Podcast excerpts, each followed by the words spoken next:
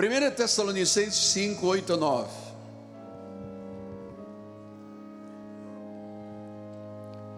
Diz assim a palavra do Pai: Nós, porém, que somos do dia, sejamos sóbrios, revestindo-nos da coraça da fé e do amor, e tomando como capacete a esperança da salvação.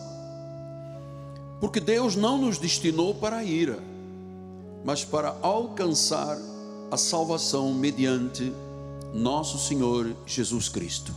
Que esta palavra abençoe todos os corações. Vamos orar ao Senhor.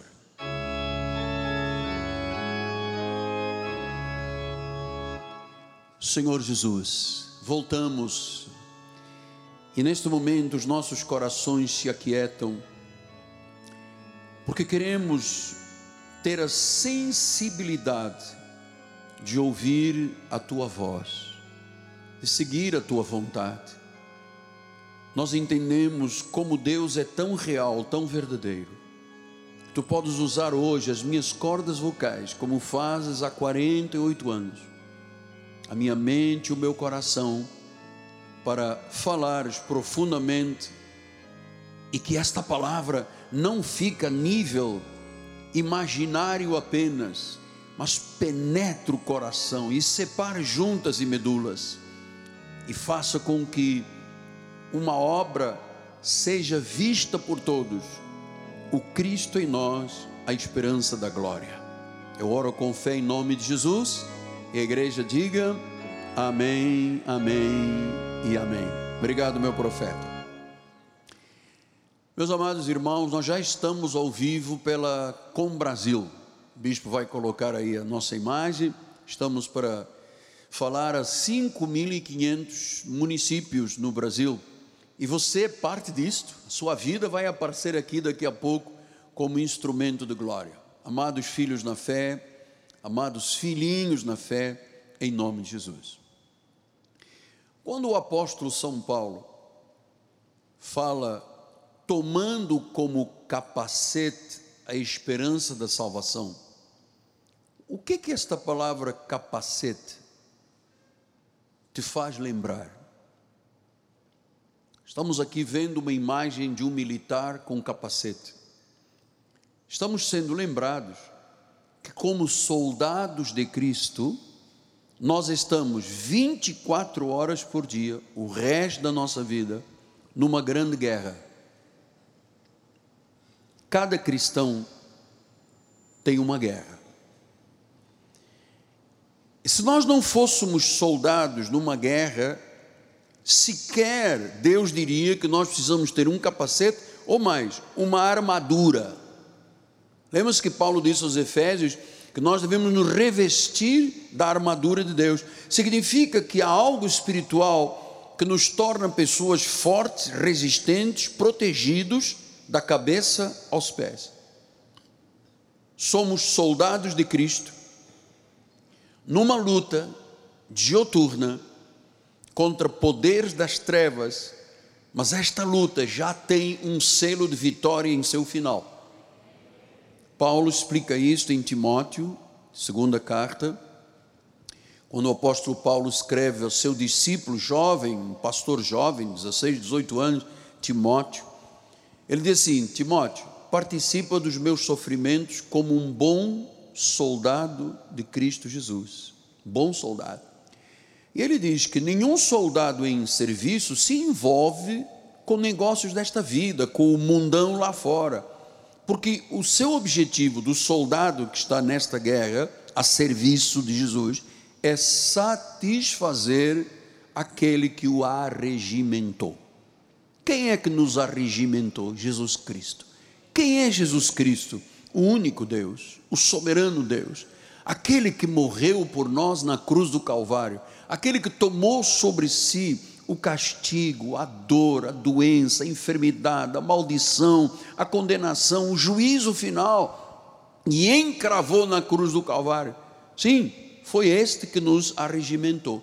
E o objetivo da nossa vida é satisfazê-lo, é agradar ao Senhor. Então nós somos todos soldados em serviço. E nós temos um chamado, filhinhos, a não nos envolvermos com o sistema, com o padrão mundano, cujo príncipe das trevas é o próprio Satanás.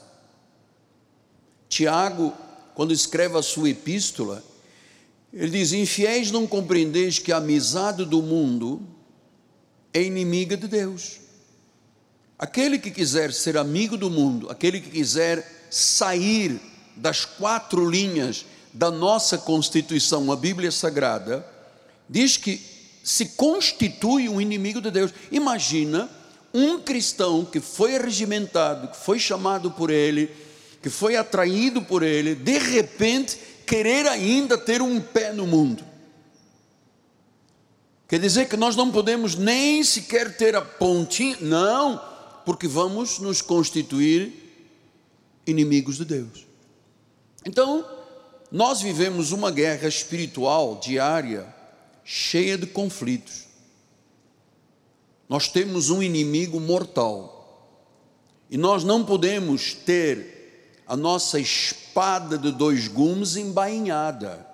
Diz Efésios 6,17: Tomai o capacete da salvação e a espada do Espírito, que é a palavra. Então, o cristão é um soldado de Cristo, sete dias por semana, 24 horas por dia, com esta ideia de que a nossa mente tem que ter este capacete, e o uso da palavra é a força da espada. Então nós vivemos num mundo hostil. Nós não podemos baixar as nossas armas. Nós temos que viver como soldados, porque quando alguém se descuida de alimentar a sua mente deste capacete da salvação, ou de usar o poder da espada, esta pessoa pode ser ferida. E você sabe, no Brasil existem mais de 17 milhões de cristãos feridos, desviados. O inimigo encontrou uma brecha nos seus pensamentos, na sua mente, lançou um dardo e a pessoa foi ferida. Então nós temos que ter a nossa armadura espiritual bem polida, o nosso capacete bem alinhado em nossa mente, porque isto significa que nós estaremos sempre alertas e vigilantes. Amados, em qualquer lugar deste mundo aí fora, ouça, nós estaremos entre inimigos da fé. Na tua empresa onde você trabalha, tem pessoas não crentes, você está entre inimigos da tua fé. Às vezes no bairro, às vezes na vizinhança, não, não se entristeça, às vezes na família. Então, se nós estamos aqui entre inimigos da fé, no nosso dia a dia, vamos lembrar o que disse Paulo em Efésios 5,8: Outrora eras trevas, antes da conversão, antes da obra do Espírito Santo, antes da chamada, antes de sermos arregimentados, nós éramos trevas. Andávamos segundo o príncipe das potestades do ar, fazíamos a vontade do diabo. Porém, agora, o agora é isto que nós estamos vivendo, o cristianismo, a igreja, a nossa fé. Agora, agora nós somos da luz. Sois luz no Senhor. Ah, e ele diz: se você é luz no Senhor, você tem que andar como um filho da luz. O filho da luz sabe que vive numa guerra espiritual 24 horas por dia. Você não, você não tem ideia, e espero que mesmo nunca tenha a realidade da ideia, de como é difícil ser pastor de uma igreja. E às vezes o inimigo não está lá do outro lado do parque de estacionamento, às vezes ele vem aqui, se aproxima. Nós temos que estar muito atentos, vigilantes, olho aberto, porque por que, que há tantas pessoas é, resistentes a Deus? São as pessoas que não usam, não têm o capacete da salvação, não usam a armadura, não têm o poder da espada da fé. São pessoas frágeis, feridas constantemente pelo inimigo. e querem ferir outros. Efésios 5,11 diz: Não sejais cúmplices nas obras infrutíferas das trevas. Eu não quero ser cúmplice com o diabo. Você quer? Não. Ele disse: Antes, porém, todavia, reprove. Então nós temos que reprovar o que são trevas, porque nós somos da luz. No versículo 12 disse: Porque o que eles fazem oculto, o que o mundo faz em oculto, só de referir é vergonha. Versículos 13 e 16: Todas as coisas, quando reprovadas pela luz, tornam manifestas, porque tudo que se manifesta é luz. Pelo que diz: Desperta, ó tu que dormes, levanta-te entre os mortos e Cristo te iluminará. 16 e 15. Portanto, vede prudentemente como andais. Tanto aqui uma chamada, um warning de Deus. Olha lá, como é que você está andando? Você está andando como nécio, como tolo ou como uma pessoa sábia? Versículo 16. Remindo o tempo, porque os dias são maus. Os dias são maus, efetivamente. Lá fora há um mundo cruel. E esse mundo cruel de trevas e pecado não pode adentrar as portas da igreja. Nós temos a certeza que há homens maus, são semente da perdição. Filipenses 3,18 diz: Pois muitos andam entre nós. Olha só, muitas pessoas que andam entre nós, entre as igrejas, dos quais repetidas vezes eu vos dizia, e agora vos digo até chorando, são inimigos da cruz de Cristo. Entre nós. Entre nós, inimigos da cruz de Cristo. Paulo está falando à igreja dos Filipenses. Diz: muitos andam entre nós. Ele já vinha alertando a igreja a respeito disso. São inimigos da cruz de Cristo. Amado, você não sabe quantos problemas nós enfrentamos para ter excelência neste ministério membros da igreja que atacam o apóstolo, atacam a família do apóstolo, ameaçam, fazem. O que esta gente está fazendo na igreja não é o lugar delas aqui. Isto é uma casa santa. Isto é casa do Pai, é casa de oração. Este é o lugar que Deus destinou, criando, dando as possibilidades de ter construído uma igreja, para que o seu povo adore, o seu povo cresça, o seu povo amadureça, o seu povo tenha uma relação com Deus. Agora, Paulo está dizendo: olha só, muitos inimigos estão entre nós. E ele diz no versículo 19: o destino deles é a perdição. Deus me livre. O Deus, com letra minúscula deles, é o ventre. A glória de Deus está nele, está na infâmia, visto que só se preocupam com coisas terrenas. Versículo 20: A nossa pátria está nos céus, de onde também aguardamos o Salvador, o Senhor Jesus Cristo. Então, meus amados, muitas situações, muitas pessoas vão querer fazer com que você e eu tropecemos nós não podemos abaixar a espada. Sabe o que é a espada? A Bíblia é sagrada.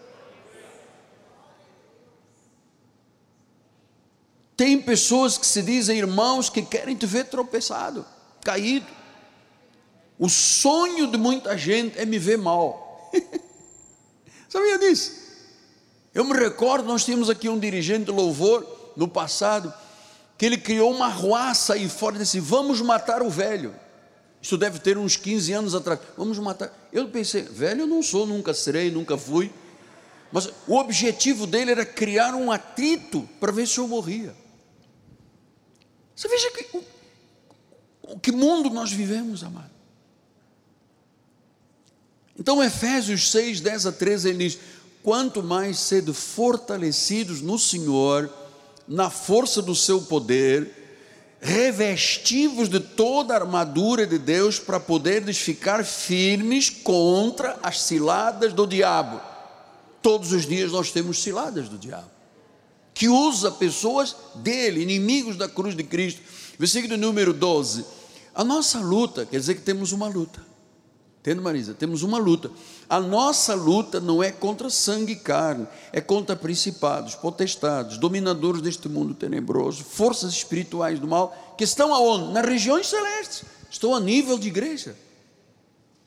Versículo número 13: Portanto, tomai toda a armadura de Deus, para que possais resistir no dia mau, e depois de teres vencido tudo, permanecer inabalável. Amados, nós temos que estar sempre em guarda. O mundo é um campo de batalha. Nós estamos engajados numa luta. Nós não podemos ficar à mercê do inimigo. Ouça, o inimigo não tem piedade de ti nem de mim. O mundo não perdoa o cristão em nada. O mundo odeia o cristianismo. João 17, 14 diz: Eu lhes tenho dado a tua palavra e o mundo os odiou, porque eles não são do mundo, como também eu não sou. Quer dizer que nós não pertencemos a este sistema, a este padrão, a este mundo, não. Por isso, quem é do outro lado odeia. O mundo só quer nos prejudicar. Se você tem um passo em falso, todo mundo será contra você. Todo mundo. Aumentando ainda os fatos. E você veja que o mundo pode fazer qualquer coisa. Qualquer coisa. Nós hoje vivemos um, numa sociedade extremamente complicada. Nós temos uma Constituição que nos rege e diz que o poder emana do povo, e quem menos manda neste país é o povo, o povo não é ouvido em nada quase. Nós temos que ter muito cuidado com as pessoas que você vai votar, porque eu acho que há pessoas que não poderão voltar à Assembleia em Brasília, nunca mais, nem deputados federais, nem senadores, vivem prejudicados. Ah, ganham como ricos à custa do trabalho do povo e vivem criando situações contra o povo. Não podem voltar. Deus não deixará voltar. Esse é um sistema do mundo. E o mundo faz o que quer e passa desapercebido. Se o cristão faz alguma coisa, ele é comentado, ele é atacado, ele é humilhado, é deturpado nas mídias sociais. O inimigo nos vê como inimigos dele pois nós já fizemos a vontade dele, ele nos vê como inimigos dele. Lembra-se o que disse Efésios 2,2? Nos quais andastes outrora, segundo o curso deste mundo, segundo o príncipe da potestade do ar. Nós já andamos lá, nós já viemos de lá, desse mundo que 1 João 5,19 diz que o mundo inteiro, não há uma área do mundo maravilhosa, o único lugar que é paraíso, no meu entender, é a igreja. Mas quando acaba o culto, você está com um pé. Nós não andamos segundo a carne, mas nós temos um corpo de carne, nós vivemos numa sociedade. O mundo não perdoa o cristão, o mundo só quer prejudicar, porque o espírito do inimigo é perverso, ele não dá tréguas, ele não existe para ter um acordo com os crentes, ele sempre é um presente de grego. Você já ouviu esta expressão? Ah, eu ganhei um presente de grego, né? Ganhei uma caneta, quando fui ver não tinha carga. Ganhei um carro sem quatro pneus, é um presente de grego. O que o Satanás tem é um presente de grego todos os dias para a igreja e para o povo de Deus. Agora, ouçam, todos agora focados, alegria nós somos guerreiros da cruz, nós somos guerreiros da ressurreição. Ainda que o inimigo se faça de um anjo de luz, que é amigo, ele vai te apunhalar pelas costas. Ele vai te apunhalar pelas costas. Então, como é que Jesus foi traído? Com o quê? O que, o que o que, quem foi que foi traído? Qual foi o sinal da traição de Jesus? Um, um beijo. Um beijo. Diz em Provérbios 27, 6: Leais são as feridas feitas pelo que ama, porém os beijos de quem odeia são enganosos. Então nós lidamos com um inimigo que não pode se reconciliar conosco. E eu vou lhe dizer, amado, se você ficar em paz com qualquer pecado, significa que o inimigo te conquistou. Por isso nós temos uma luta diária. Nós temos que ser muito cautelosos, nós temos que estar revestidos da armadura de Deus, temos que ser homens e mulheres de oração, porque nós somos soldados numa terra do inimigo. O inimigo é cruel, é maligno, luta conosco sem misericórdia. E você sabe, não há vitória sem lutas, não há vitória sem esforço, não há vitória sem determinação. Então, o soldado de Cristo tem que cuidar especialmente da sua cabeça, da sua mente. Você sabe que um ferimento na cabeça é coisa muito séria. A cabeça é parte vital, tem que estar sempre protegida. O coração é protegido por uma coraça da justiça, mas a cabeça precisa de proteção total. Eu sei que muitas pessoas cristãs não se preocupam com a proteção da cabeça. Lembra o que diz Efésios 6,17? Vamos ler outra vez. Tomai o capacete da salvação e a espada do Espírito, que é a palavra de Deus diz. Toma o capacete da salvação. O que é o capacete da salvação? É a convicção, é a certeza, é a doutrina certa da graça de Deus, que nós não podemos negligenciar. A nossa mente os nossos pensamentos não podem estar divididos. Pastor, então explica melhor o que é o capacete da salvação. É quando você entende as doutrinas da graça e elas preenchem os seus pensamentos. Paulo disse em Efésios 1, 17 e 18: para que o Deus do nosso Senhor Jesus Cristo, Pai da glória, vos conceda espírito de sabedoria. Olha, aí, olha o capacete da salvação: espírito de sabedoria, revelação no pleno conhecimento dele. Agora, iluminados os olhos do vosso coração para saberdes qual é a esperança do chamamento, a riqueza da glória e da sua herança nos santos. Então é na mente se você tem uma mente fragilizada, isto é muito importante. Se você tem uma mente fragilizada, se você não tem as doutrinas que são ensinadas da graça de Deus, você está frágil. Você é suscetível às tentações de Satanás. Você sabe como é que Satanás. Porque às vezes as pessoas pensam que Satanás usa o adultério, a droga, a cocaína, a bebida alcoólica. Há coisas muito mais potentes do que isto. A grande arma de Satanás é a vaidade. Você sabe, às vezes um elogio vindo de um tolo pode despertar soberba e vaidade. Um elogio desperta soberba. Eu sou o cara. Ah, você é o cara. Este elogio deixa a pessoa embevecida. Quando você começa a ouvir, você é o cara, você é maravilhosa, você é incomparável. O diabo gosta dos elogios da vaidade.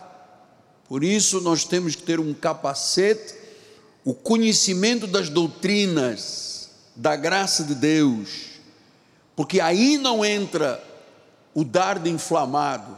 Você pode me elogiar quantos milhões de vezes quiser, eu vou dizer amém, obrigado, mas não mexe comigo. Mas não mexe mesmo. Pode acreditar nisso. Então, o elogio, por exemplo, para o pregador, o elogio para quem sobe aqui no púlpito, não importa se é de lá ou de lá, o elogio para quem some no púlpito. Como é que o diabo usa a vaidade das pessoas? Alguém chega e diz assim: puxa, não tem igual, igual, ninguém igual a você. Você realmente. O diabo arma isto aqui, o elogio.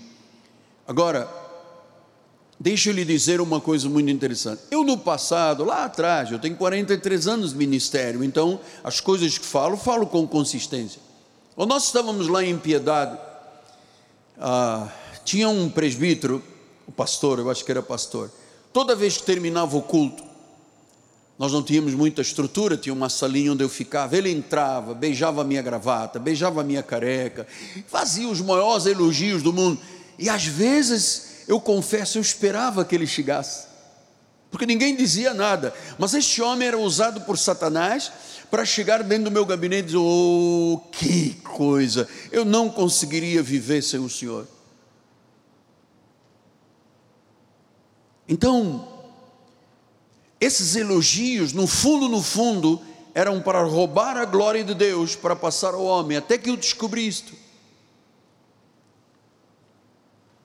Olha, quando você subir na vida, e Deus tem um plano para cada um de nós subirmos na vida, sermos bem-sucedidos, quando começarem a te aplaudir, não fique inebriado, não fique.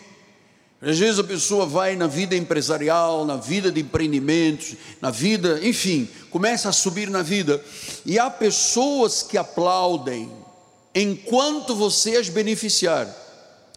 Eu tenho aqui uma palavra que já me foi dada a mim várias vezes, eu quero passar à igreja. Algumas pessoas vão te amar apenas enquanto puderem te usar. A lealdade termina quando os benefícios acabam. Você tem funcionários assim, você tem amigos assim. Enquanto você empresta a tua casa para os outros irem para a praia, glória a Deus, você fecha a casa e você é a pior pessoa desse mundo. Você empresta o teu carro, oh, maravilhoso. Um dia você diz, não vou mais emprestar, você é a pior pessoa desta terra. Então, nós precisamos de entender que nós não podemos ficar inebriados. Temos que ter o capacete da salvação porque há muitas pessoas que são dominadas pela vaidade. E o diabo, não acredite que o diabo vai colocar aqui uma maconha para eu fumar, porque eu não fumo maconha. Nem vai colocar ali um negócio para eu cheirar, porque eu não cheiro. Mas ele pode pegar uma pessoa aqui e dizer: Oh, gente, onde eu estava? Onde você estava esses anos todos? Olha como é que a minha vida é. Eu sou, sabe? Então, Romanos 12, 3 disse: Porque pela graça que me foi dada, diga cada um dentre vós que não pense de si mesmo além do que convém, antes pense com moderação. Não pense. Eu nunca mais, ah, eu estou no ministério há 43 anos, estou falando de 30 e poucos anos atrás, eu nunca mais pensei de mim mesmo além do que convém. Nunca. Porque eu sei que se Deus tirar o dedo mínimo, não é o mindinho, é o mínimo, o dedo mínimo, eu acabo o ministério. Acabo o ministério. Então, é, muitas pessoas são dominadas pela vaidade. Eu conheço casos de pessoas que estavam na iminência de verem a grandeza de Deus e tropeçaram na vaidade.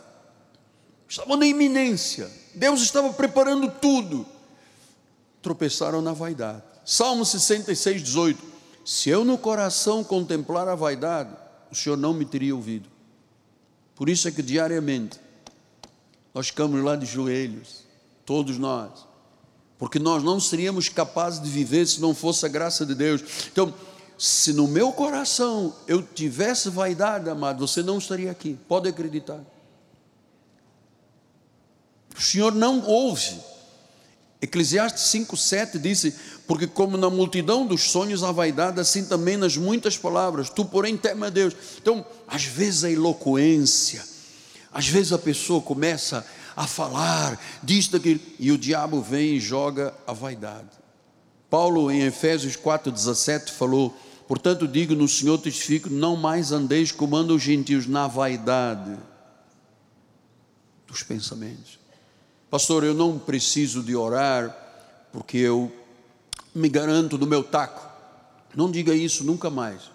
Nós não confiamos na carne. Nenhum de nós aqui pode dizer eu confio no meu taco porque eu... não faça isso. Provérbios 21, 24 diz: Quanto ao soberbo e presumido, zombador é o seu nome, procede com indignação e arrogância, veja, soberbo, presumido e zombador. Nós convivemos nisto o dia todo. 16, 18. A soberba precede a ruína, e a altivez de espírito a queda. Você sabe que há pessoas hoje no Brasil que pensam que são Deus, e há outros que têm a certeza que são Deus, só porque tem uma toga. Quantas pessoas ao longo desta carreira pareciam prontas para entrar no céu, mas receberam um pouco de glória, receberam um pequeno elogio, receberam uma benesse qualquer e saíram do caminho e fracassaram. Hoje, tantas pessoas na libertinagem colocaram a cabeça a perigo.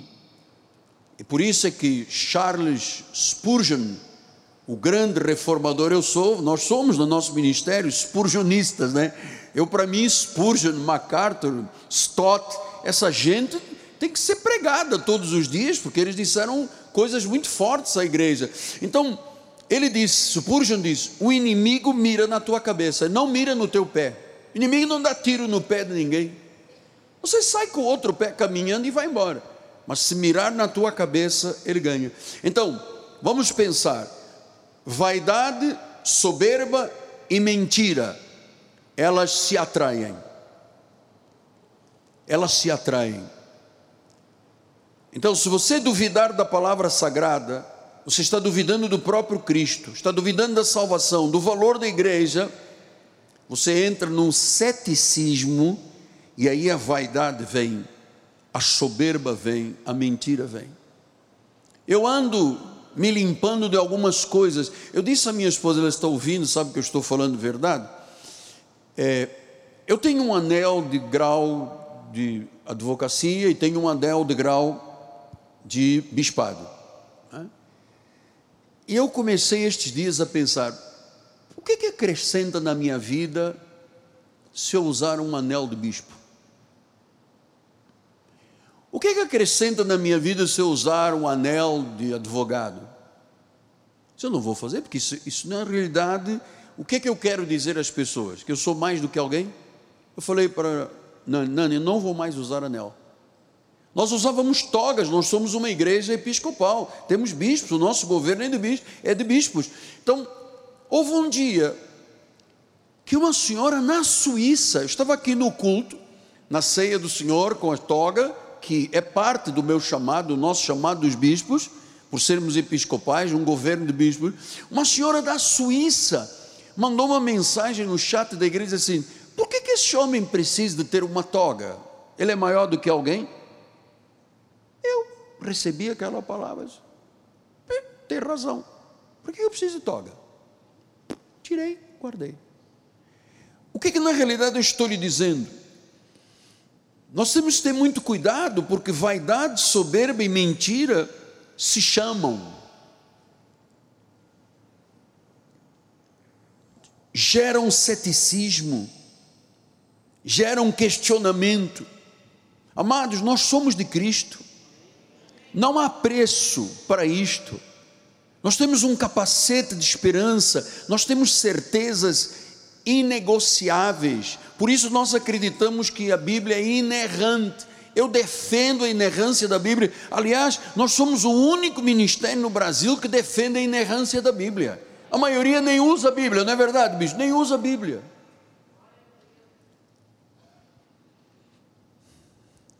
Nós fomos selados para o dia da redenção. Nós fomos salvos por Jesus Cristo, na cruz, na morte, no sepultamento, na ressurreição. Nós não aceitamos nenhuma dúvida a respeito de Jesus, porque dúvida é pecado.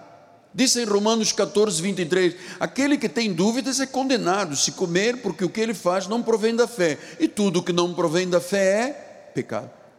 Nossa cabeça, nossa mente, estão expostas a perigo. Mas nós temos uma esperança da salvação. E quando vem um golpe, ele tem que atingir o capacete, não pode golpear a cabeça. Neste ministério, pelo ensino, Nós não somos destruídos pelo mundo. Eu vou dizer agora aos jovens, nós temos aqui alguns jovens, usem o capacete, o conhecimento, a certeza da sua salvação, porque o mundo é enganoso, é falso, tem falsas crenças, tem ilusões, tem sexo livre, tem droga, tem rock and roll, tem Rio 2 cheio de música todas as noites, de sábado para domingo, ninguém dorme.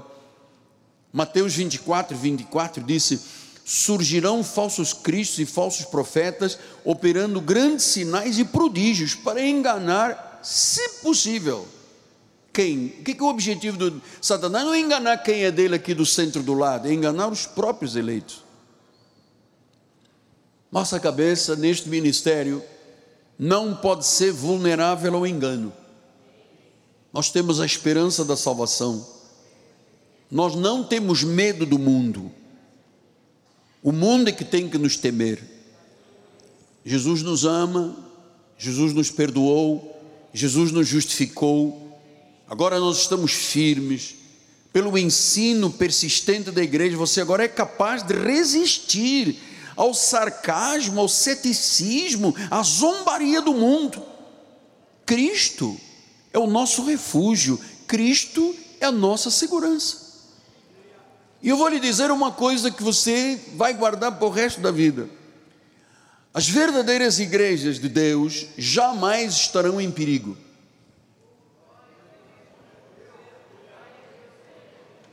Jamais.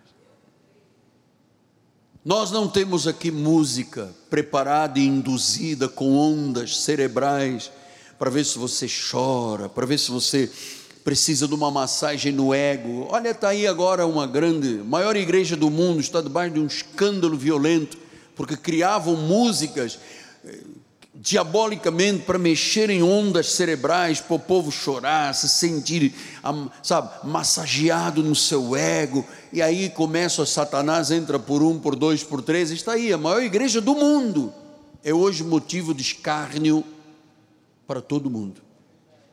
Todo mundo. Amados, o Senhor Jesus Cristo é o cabeça da igreja. Se Ele é o cabeça, nenhuma igreja de Jesus pode passar perigos. Entram, saem, é parte da vida de uma comunidade.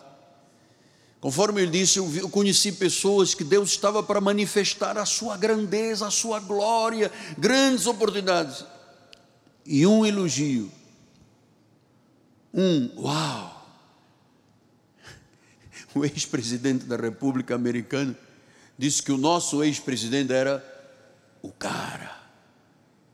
O cara. E então o cara pegou um trilhão e não sei quantos bilhões e levou para fora do país e ninguém lhe diz nada. Porque é o cara. Tem pessoas que fazem o que querem da vida. Vamos lá, a vida está passando e que se a soberba precede a queda e a ruína, significa que nós temos que estar atentos. É? Por que, que termina o culto e eu vou-me embora? Porque às vezes no final do culto eu também sou gente, eu também sou humano por enquanto, e às vezes eu uma pessoa sem querer, é, é óbvio, às vezes é óbvio, chega aqui, deu apóstolo, choro, e eu às vezes subo ali rápido para que ninguém toque na glória de Deus. Porque se você ouviu alguma coisa, você não ouviu do Miguel Ângelo, você ouviu do Espírito Santo. Você ouviu do Espírito Santo.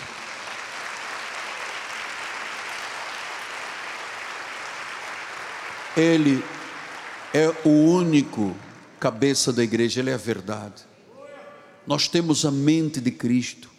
Nós dependemos desta verdade.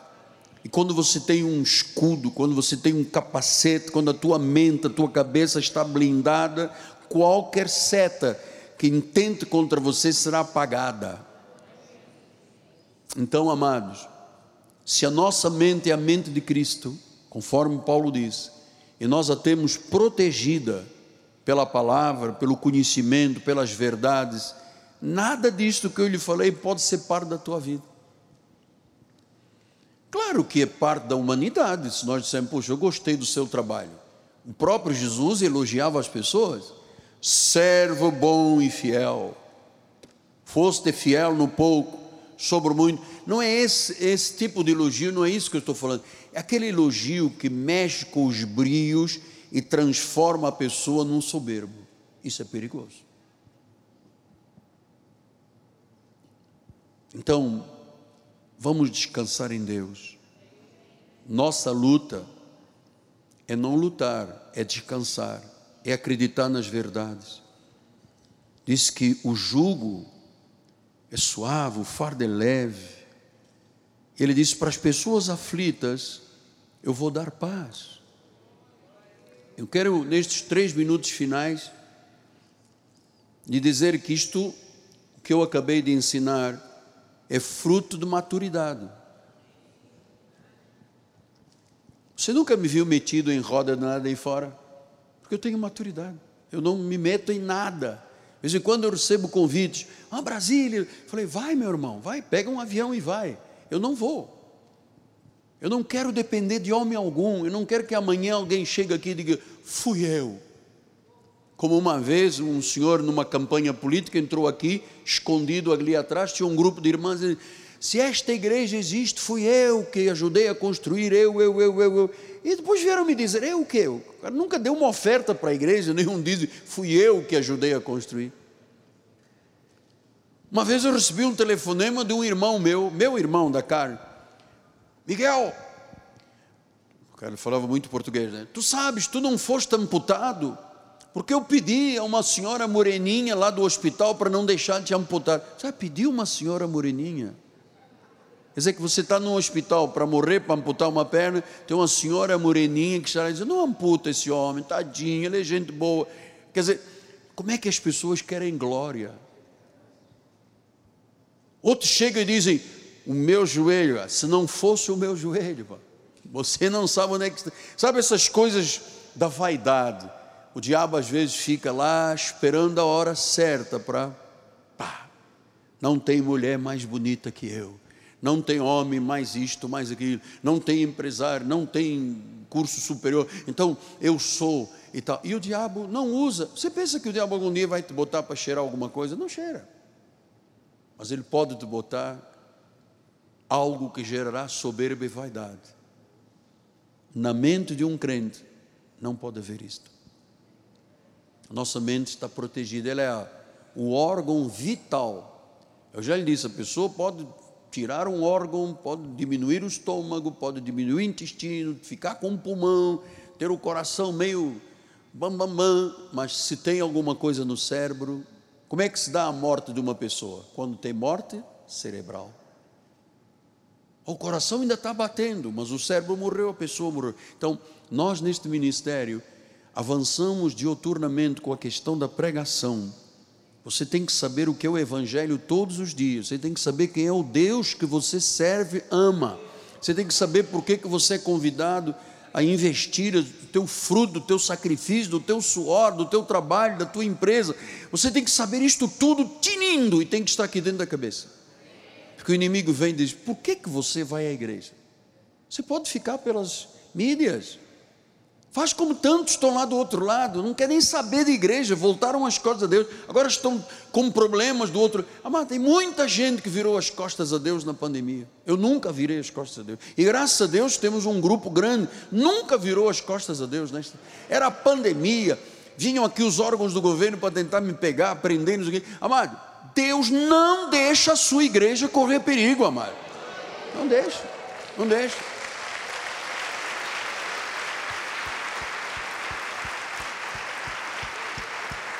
Então, a mente é a mente de Cristo, sempre com o capacete.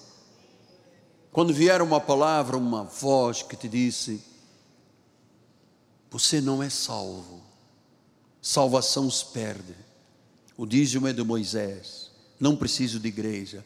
Contradizendo tudo o que Deus disse, lembre-se de uma coisa: se você tem o capacete da salvação, se a certeza da tua salvação, se as doutrinas da graça prevalece na tua mente, não tem espada, não tem tiro, não tem absolutamente nada que te vença.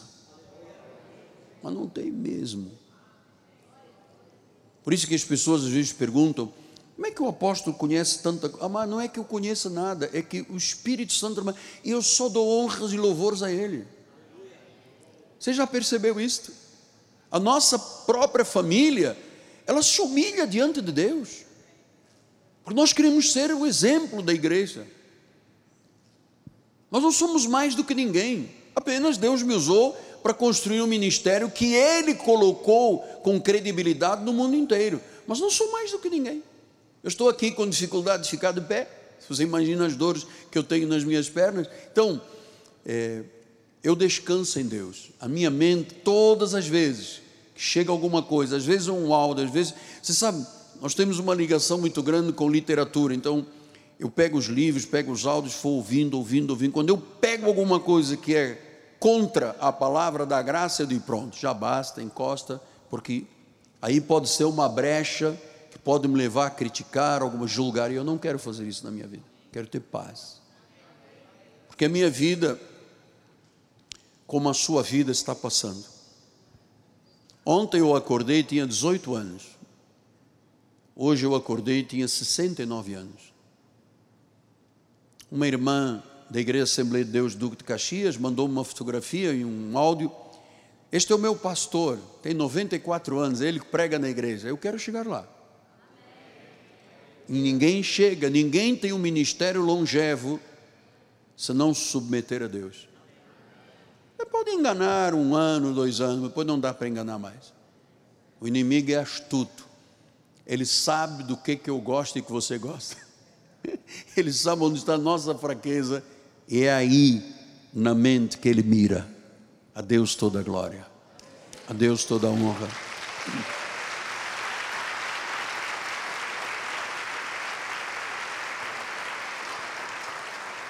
Senhor Jesus, nos curvamos diante da tua magnífica presença.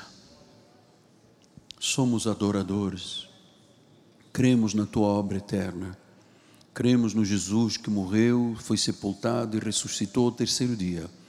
Cremos no Evangelho, cremos na graça de Deus, cremos no poder dos céus, cremos, ó Deus, nesta proteção do capacete e da armadura, e cremos que venceremos sempre.